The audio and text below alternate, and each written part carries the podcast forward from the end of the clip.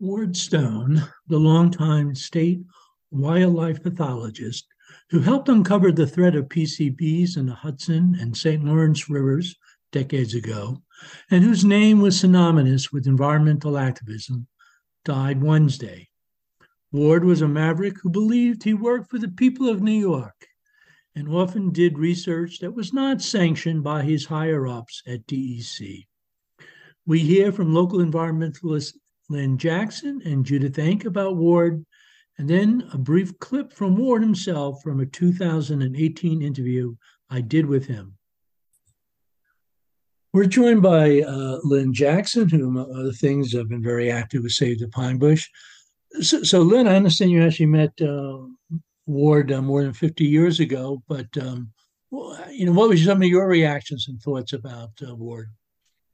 Well, Ward Stone was just a really powerful speaker and advocate for the environment. I first heard him speak when I was a student in the environmental forum at SUNY Albany, and I was amazed at the kinds of things that he was talking about. He had a slide presentation that discussed some of the issues he found in wildlife in New York State.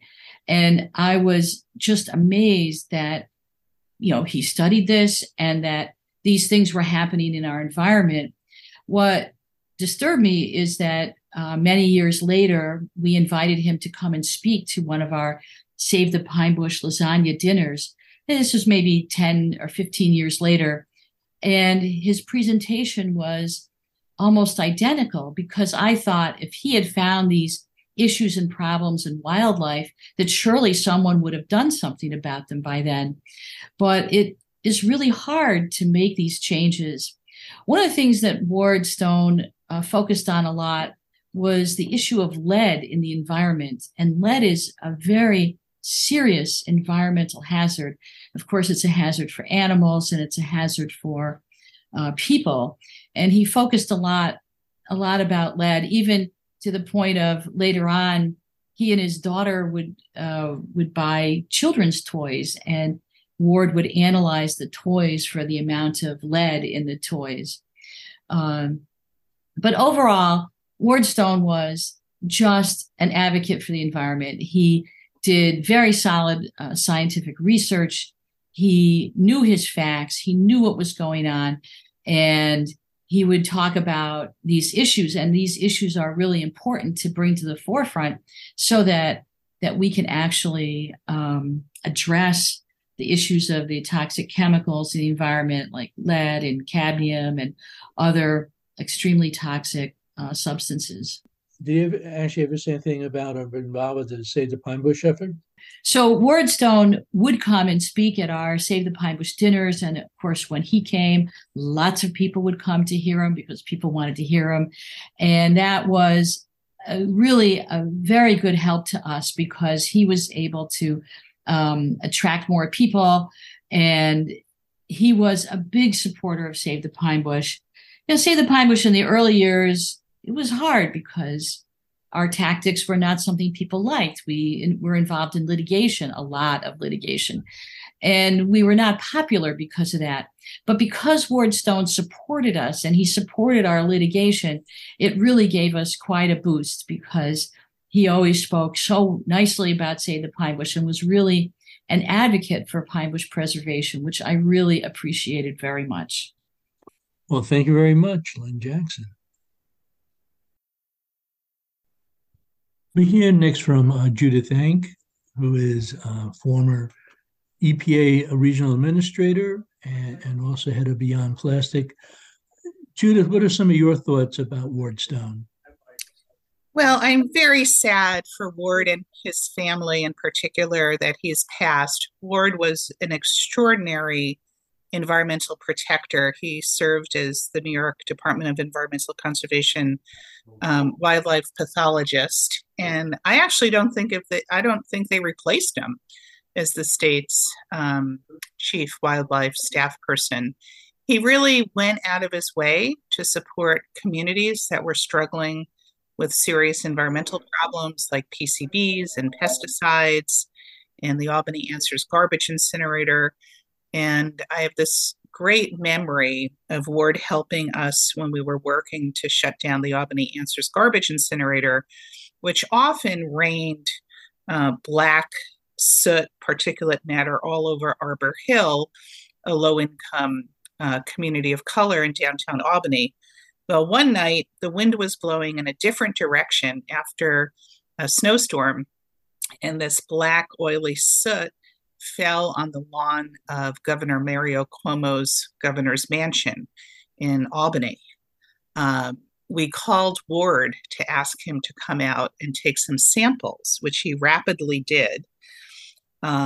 2 days later, another snowstorm, more sampling, and Ward was able to document that this particulate matter was loaded with toxic materials, including heavy metals. When we met with state officials, they claimed that we had no basis to call for the shutdown of this garbage incinerator. And we said, oh, yes, we do. We have test results. And they said, well, we don't have test results. And I said, of course you don't. You've never wanted to document the problem. But Ward Stone did some sampling for us, and we shared it with them, and they were dumbfounded.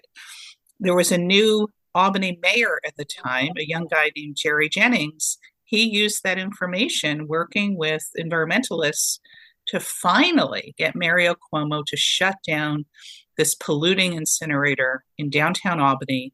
This never would have happened without Ward Stone's hard work and support. So Ward was a little bit unusual as a state worker in that he seemed to believe that he worked for the people of New York rather than necessarily the higher-ups in his administration. Are there a couple other issues where you saw Ward really providing some very needed support to grassroots groups? Yes, many. Hudson River PCBs, pesticides on Long Island.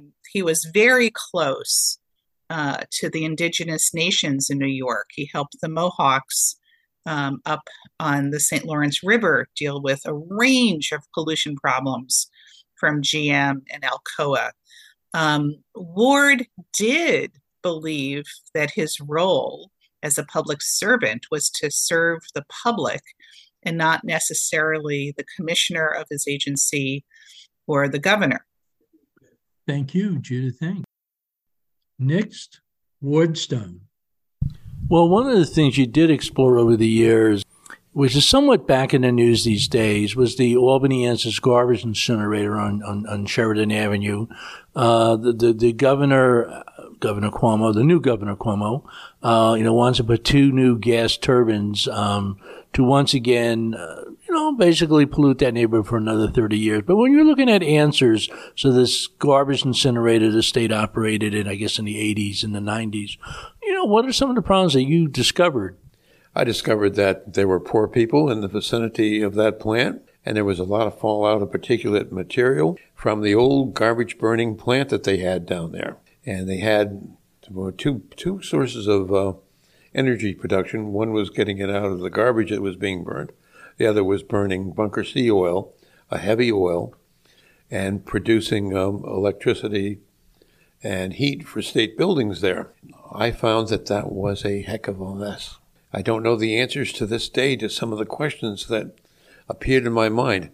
I went down there one day about 2 o'clock in the morning. I had my state ID. I took a state car, went down, and I looked for ways of getting in the building and letting them know that I was there, because I could see the smoke coming out and I wanted to see the plant in operation because I was curious as to about the kind of pollution that would be coming out. You have to be too smart to figure that burning solid waste the way they were doing, there would be a myriad of pollutants coming out, from lead to carcinogens to things like dioxin. That would be dangerous for people. Presente Ward, Ward Stone. This has been Mark Dunlea for the Hudson Mohawk Magazine.